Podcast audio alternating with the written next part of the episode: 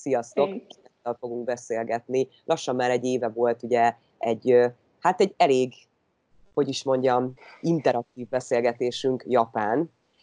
Nagyon sokat mesélt ugye magáról, viszont ismételten akkor vágjunk bele egy olyan témába, ami elég sok mindenkinek elég érdekes lehet. Szia Zsanett, és köszönöm szépen a lehetőséget. Nézzük meg akkor, hogy most ugye tudjuk, hogy vidéken élsz még, de hogyan tovább, és hogy hogy néz ki ugye egy vidéki lakás, mit kell tudni ugye a japán szokásokról. Sziasztok! Már egyszerre beszélgettem veletek. Most akkor szeretném a vidéki lakásomat bemutatni, mert jövő héten Yokohamába költözünk, ez Tokió mellett van, és igazából itt állok a lépcsőházban, úgyhogy annyira nem is akarok sokat beszélni, hogy a szomszédok ne legyenek mérgesek. Úgyhogy akkor menjünk is be.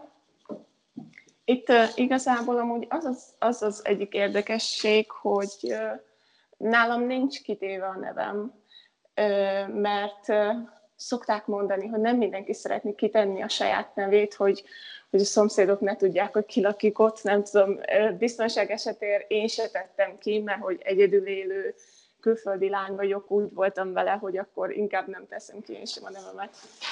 Úgyhogy akkor gyertek be! Itt ez az előszobánk igazából. Itt nem tudom, mennyire fog látszani, próbálok kimenni a képből. Mindegy japán lakás úgy néz ki, hogy az előszoba rész az más szinten van, mint maga a lakrész. Tehát, hogy most ezt vagy úgy oldják meg, hogy a lakás van magasabb szintre építve, vagy ugye a, itt a előszoba rész van alacsonyabbra, azt nem tudom, de ez annak azért szolgál, hogy a japánok nem mennek be cipővel a lakásba, ezért ugye itt kell levenni a cipőt, amikor bejössz rögtön. És akkor onnantól már vagy vezit láb, papucsal. És akkor igazából nem tudom itt, hogy mennyire fogjátok látni. Itt ugye, itt rögtön le is vettem a cipőt, itt van egy ilyen kis cipőszekrényünk, ami ugye a költözés miatt már nagyon üres, meg esernyőket tartunk itt, és akkor igazából ez itt az előszoba rész. És akkor fel is veszek egy papucsot. És akkor nálam úgy néz ki, hogy hát most ez így mennyire megint fog látszódni, ezt nem tudom.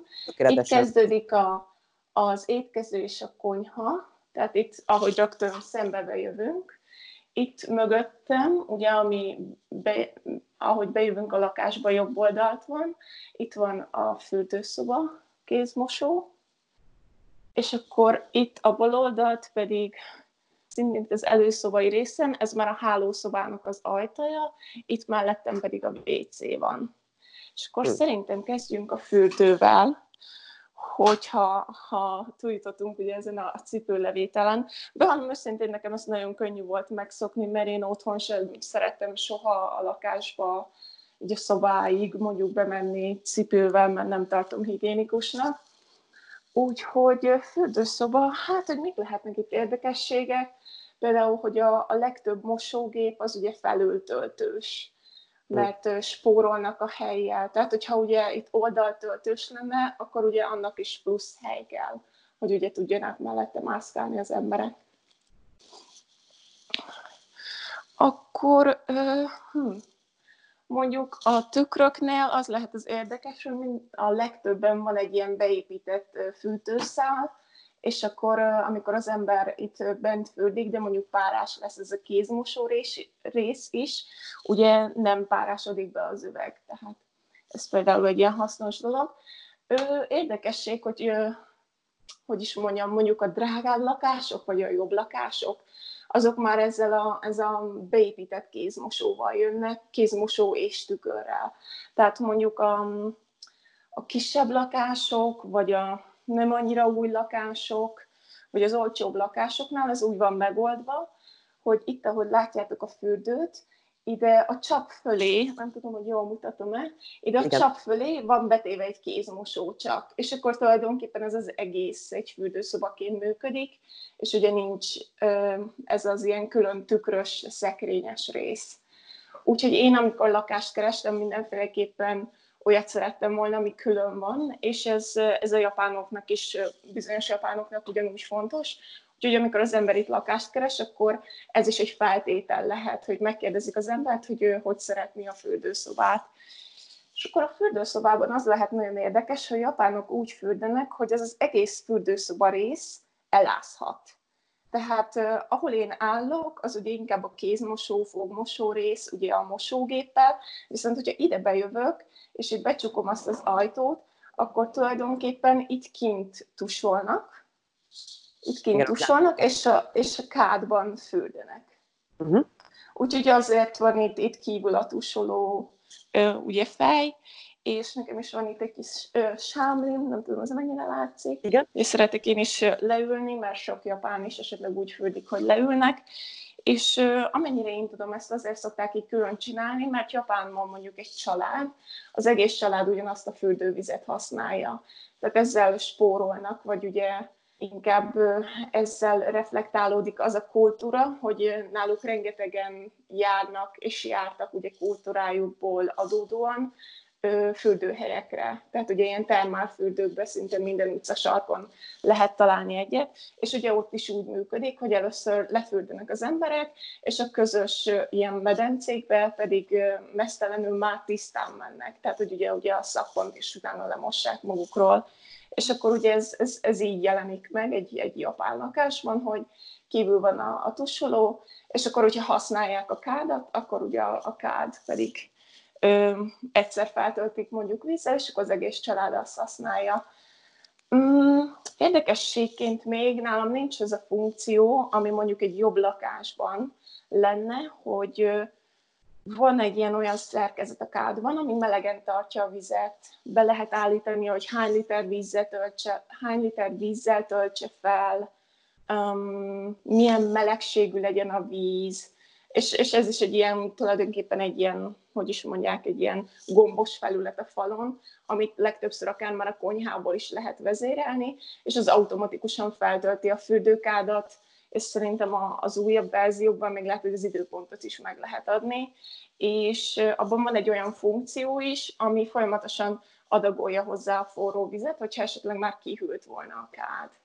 Úgyhogy vannak itt teljesen más érdekességek, ugye egy magyar lakáshoz képest. Hogyha már így a fürdőknél tartunk, akkor hát beindítálok titeket a WC-be is, mert nem sokan tudják, de például szintén a helytakarékosság miatt sokszor van, hogy itt fölül van a kézmosó. Tehát amikor én lehúzom a WC-t, akkor itt jön a víz, és itt rögtön kezet is lehet mosni. Az igen. Látszik-e? Itt le is tudom húzni. És akkor itt már rögtön kezet is lehet mosni. Nagyon jó. És akkor ugye itt van a törölköző, itt van a szappan, mindent meg lehet oldani egy helyen. Ez is ugyanúgy helytakarékosság miatt van. És akkor, hogyha itt lejjebb jövünk, a, szintén egy ilyen jobb funkció egy lakásban, amit mondjuk nekem külön kellett kérni, mert nem járt a lakáshoz. Ez egy, ezek ilyen beépített bidék. Tehát ugye régen nálunk is Európában ugye a bidének volt kultúrája, de ugye manapság már annyira nem jellemző, hogy egy átlagos lakásban van, de itt mindenféle gombokkal lehet állítani, hogy milyen erőségű, milyen sugarú vizet szeretne az ember a használni, és maga a WC ülőke is fűthető. Úgyhogy vannak itt nagyon luxus funkciók. És amúgy ezekhez a dolgokhoz annyira hozzá tud szokni az ember, hogy az én munkahelyem az egy viszonylag egy régebbi épület. És ott, ott nem fűthető a, a WC ülőke, és ez egy magyar szemmel ez nem hangzik olyan hatalmas dolognak, de amikor az ember hozzászokik, hogy télen bármikor leül a WC-re fűtött WC ülőkét ugye érez maga alatt, akkor én is beszoktam menni ugye a munkahelyemre, és akkor ott meg hideg és olyan kellemetlen tud lenni.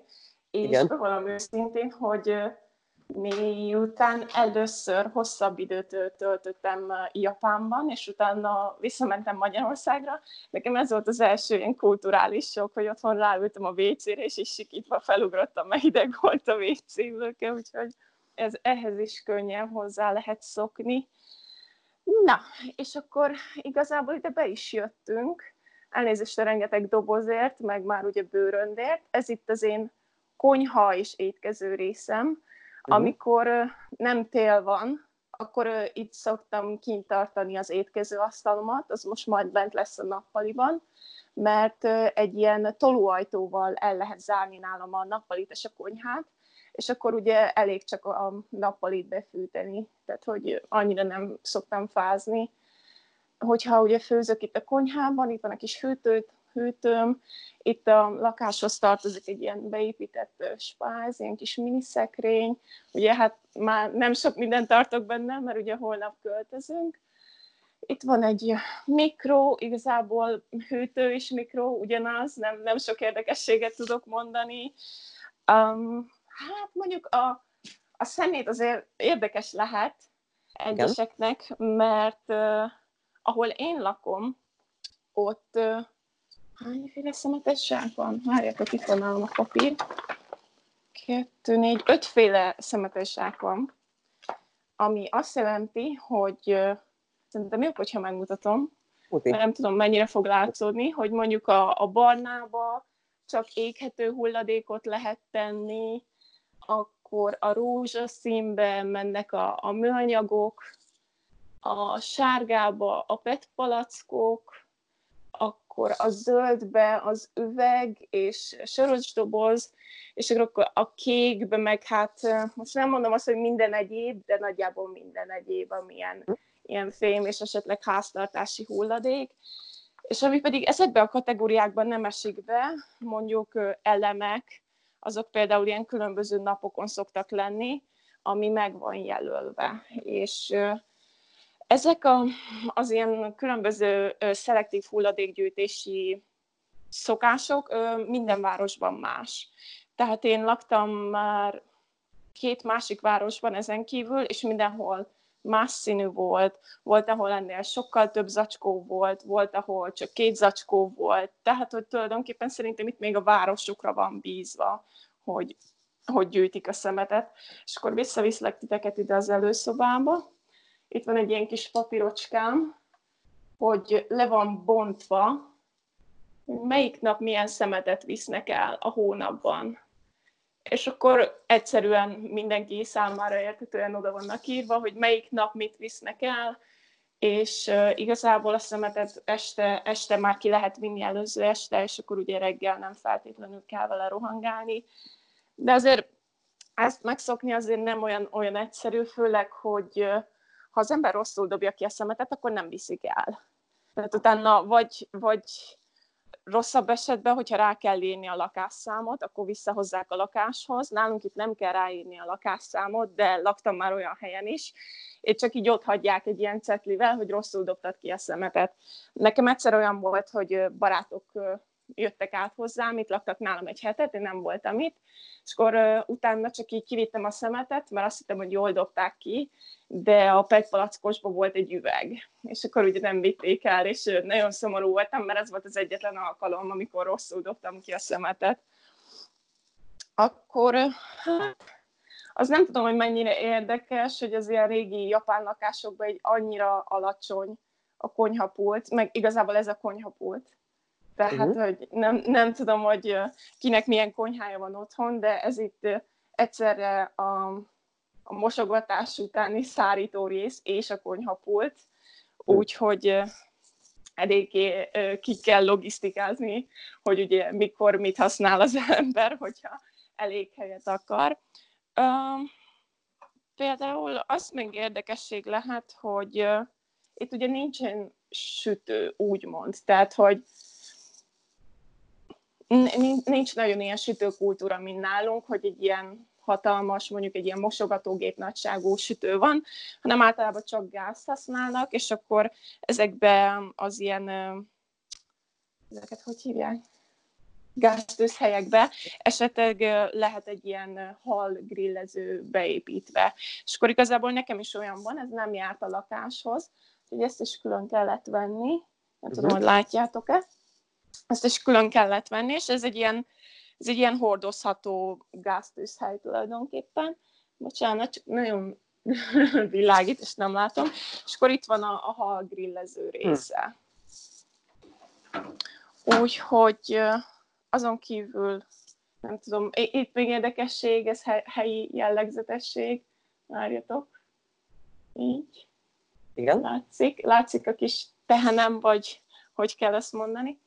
Igen? Ez a, az itteni egyik helyi szentének a jellegzetessége, hogy elvileg ott volt régen egy nagy tűz, és a legenda azt mondja, hogy ez a, ez a marha, ez a tehén a hátával, tehát hogy így ráfeküdt a tűzre, és akkor azzal oltotta el, úgyhogy ilyen hogy hívják, ezeket talizmánokat árulnak, és akkor úgy kell felragasztani a konyha részre, hogy ugye feljel lefelé, hogy a hátával ugye megvédi, megvéd minket a tűztől. Úgyhogy itt jövök tovább, nem tudom, ó, még egy olyan érdekesség lehet, itt van egy ilyen kis gomb a falon. Ez szerintem kifejezetten nincs minden lakásban, talán lehet, hogy régiófüggő is. Ez tulajdonképpen egy, egy olyan gomb, ami kiszivattyúzza a vezetékből a vizet. Mert uh, én egy olyan viszonylag északi régióban élek, ahol mondjuk, hogyha három éjszakán keresztül, vagy mondjuk három nappal és éjszakán keresztül ilyen mínusz egy-két fok van, akkor bele tud fagyni a vezetékekbe a víz. Úgyhogy ezt idén nem kellett csinálni, mert idén nagyon enyhetelünk van, de tavaly minden este lefekvés előtt be kell Igazából nem nehéz megtanulni, hogy hogy kell használni, annyi, hogy az egyik csapot itt teljesen ki kell nyitni, itt be kell nyomni a gombot, és az automatikusan úgy kiszivattyúzza a vízvezetékből a vizet, hogy tulajdonképpen csak levegő marad benne, és azt utána minden nap vissza is kell ugyanúgy, hogyha az ember ugye használni akarja. De mondom, szerintem ez, ez nagyon ritka, talán inkább az északi régióban, és azt is inkább azért mondanám, hogy ugye nem az, ilyen, az átlag lakás az ugye nem olyan vastag falu, nem annyira szigetelt, mint ugye Európában, mert a földrengés miatt ugye nem feltétlenül tudnak úgy építkezni.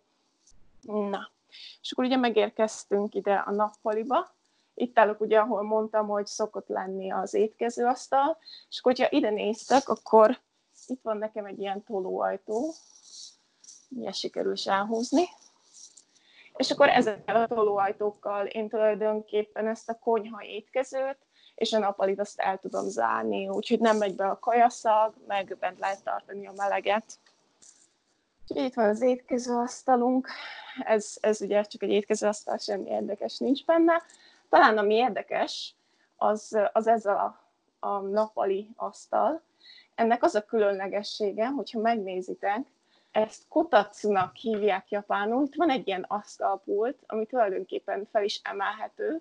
Alatta van egy takaró, és ez alatt a takaró alatt van amúgy az asztal, meg szőnyeg, meg van alatta nekem egy ilyen, egy ilyen hővédő, ami megvédi, tehát hogy alulról sem sugárzik a hideg, és fölülről sem a meleg, ami azért fontos, mert ebben az asztalban egy beépített ilyen ventilátoros fűtőszál van alul.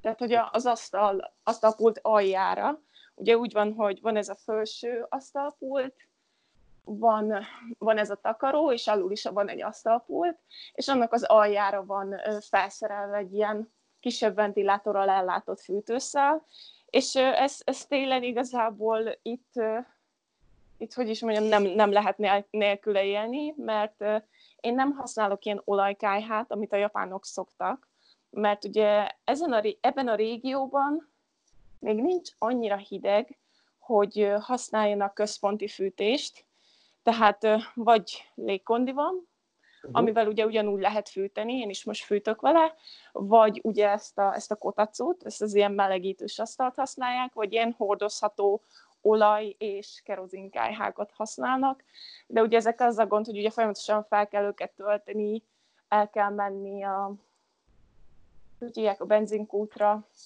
ugye újra tölteni őket, úgyhogy nekem autó nélkül ezt nem olyan egyszerű megoldani, úgyhogy én, én maradok ezzel a kettővel, de igazából ezzel az asztallal és a légkondival én nagyon jól el szoktam lenni télen. Akkor ugye, mivel Japánban vagyunk, ugye, hát ugye földön szoktak ülni. Itt, itt ez a másik szék fel van téve az asztalra, mert most ugye télen, hogy bent van az étkező asztal, ugye nincs sok helyünk, úgyhogy csak azért tettem ide le nektek, hogy lássátok.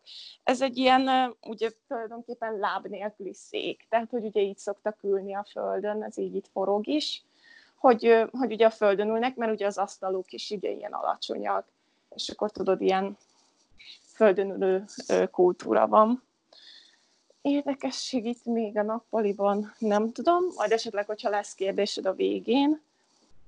És akkor itt bejövünk mellette, akkor rögtön itt van a, a hálószoba, és az nekem egy tatami szoba. Én erre rákerestem magyarul, de már el is felejtettem, hogy milyen anyagból van, mert valami spe- elnézést, kezd kiszeledni a szem, valami speciális ilyen fűből, valami zsúrlóféléből szövik, azt hiszem, és, és, ne, és a hálószobák azok általában az ilyen régebbi lakásokban, mint az enyém, az ilyen szokott lenni. Sajnos kezd amúgy elromlani a lámpánkban, kiégni a lámpa, úgyhogy nagyon nem tudlak titeket beljebb vinni. Szerintem azért látszanak ott a, a szekrények, hogy igen, akasztószekrény, meg pakolószekrény. Ö, itt pedig talán lá, látszik, várjatok, és ö, mi pedig ö, ugye tat, tatamin alszunk, de ugye azokra pedig ilyen futómatracot szoktunk teríteni. Tehát ez tulajdonképpen egy ilyen összehajtogatható ágy. Úgyhogy én, én igazából eddig öt évet éltem összesen Japánban. Szerintem ebből négyet én futonon aludtam. Én nagyon szeretem. Szerintem nagyon, hogy is mondják ezt, tehát hogy hasznos is, mert nem foglal annyi helyet, mint egy ágy. Ugye be lehet pakolni akár a szekrénybe is. És nekem igazából így a, a lakás elrendezés is úgy jön ki, hogy így láttátok, hogy a nappaliból is be tudtunk jönni a hálószobába, de ugye az előszobából is be lehet menni a hálószobába, tehát itt pedig um, a hálószobának ezen a részén pedig van egy kis erkély is. Uh-huh. Tehát igazából én nem igazán tudom, hogy ide hova lehetne egy ágyat tenni, úgyhogy én úgy voltam vele, hogy akkor maradok a futonnál, mert amúgy is hozzá vagyok szokva, és akkor így mobilisabb is, jobban használhatóbb a szoba. Úgyhogy mit, mit mondasz? Kérdésem lenne, hány négyzetméter ez a lakás körülbelül? Húha, ö, jól emlékszem, kisebb, mint 45, tehát vala, 45 körüli. Japánban ö, tatamival mérik a szobákat, amit ugye az előbb mutattam, a hálószobát, tehát az én hálószobámban hat tatami van, így összetetriszezve, és az összes többi szobám is hat tatami méretű. Tehát a, a hálószoba, a mellettem lévő nappali, és ez a, az étkező konyha is mind hat tatami méretű, és akkor ugye hozzátartozik nyilván az előszoba, a WC, a fürdő, kézmosó, és még kint az ajtó előtt van egy ilyen kis nagyon pici raktárhelységem, és akkor én úgy tudom, hogy akkor így jön össze nagyjából 45. Ö, mennyi ennek a bérlése most? Most itt vidéken nekem ez havi 45 ezer jelenbe kerül. Tudod, hogy nagyjából ez mennyi forintban? Ö, két és féllel kell szorozni, úgyhogy 110 körül mondanám. Aha, az reális. Tudom, nagy, nagyjából annyi, igen, szerintem. Úgyhogy hát, hogy így árviszonyokban ez milyen, én bevallom őszintén, én még ezt is sokallom. Tehát, hogy ez, ez nyilván sokkal, sokkal olcsóbb, mint bármi, amit a következő lakhelyünkön ö, találni fogunk, vagy egyáltalán, amit szerintem átlagban Japánban meg lehet találni, tehát ö, ö, sokkal, de sokkal olcsóbb, és ö, igazából szerintem itt még a környéken is olcsónak számít, mert bevallom őszintén, hogy ö, két munkatársnőm is ennél kisebb lakást bérel, ennél drágábban. De mondjuk azoknak más feltételei vannak, és mondjuk újabbak is a lakások. Tehát itt ugye azért, itt, itt Japánban ez is számít, hogy hány éves egy lakás. Én azt hiszem, hogy én már három éve, harmadik éve lakom itt, és amikor beköltöztem, volt ilyen 26-26 26-27 éves ez a ház, úgyhogy nagyjából most már ilyen 30 éves, és ugye, mivel első emeleten lakok, ezért sem tudnak elkérni annyit, tehát, hogyha felköltöznék az emeletre, szerintem akkor legalább már egy 5-10 ezer ilyennel többet el tudnának kérni. Az igen. Igen, tehát uh, itt, itt ezek a dolgok is nagyon, nagyon számítanak. Például.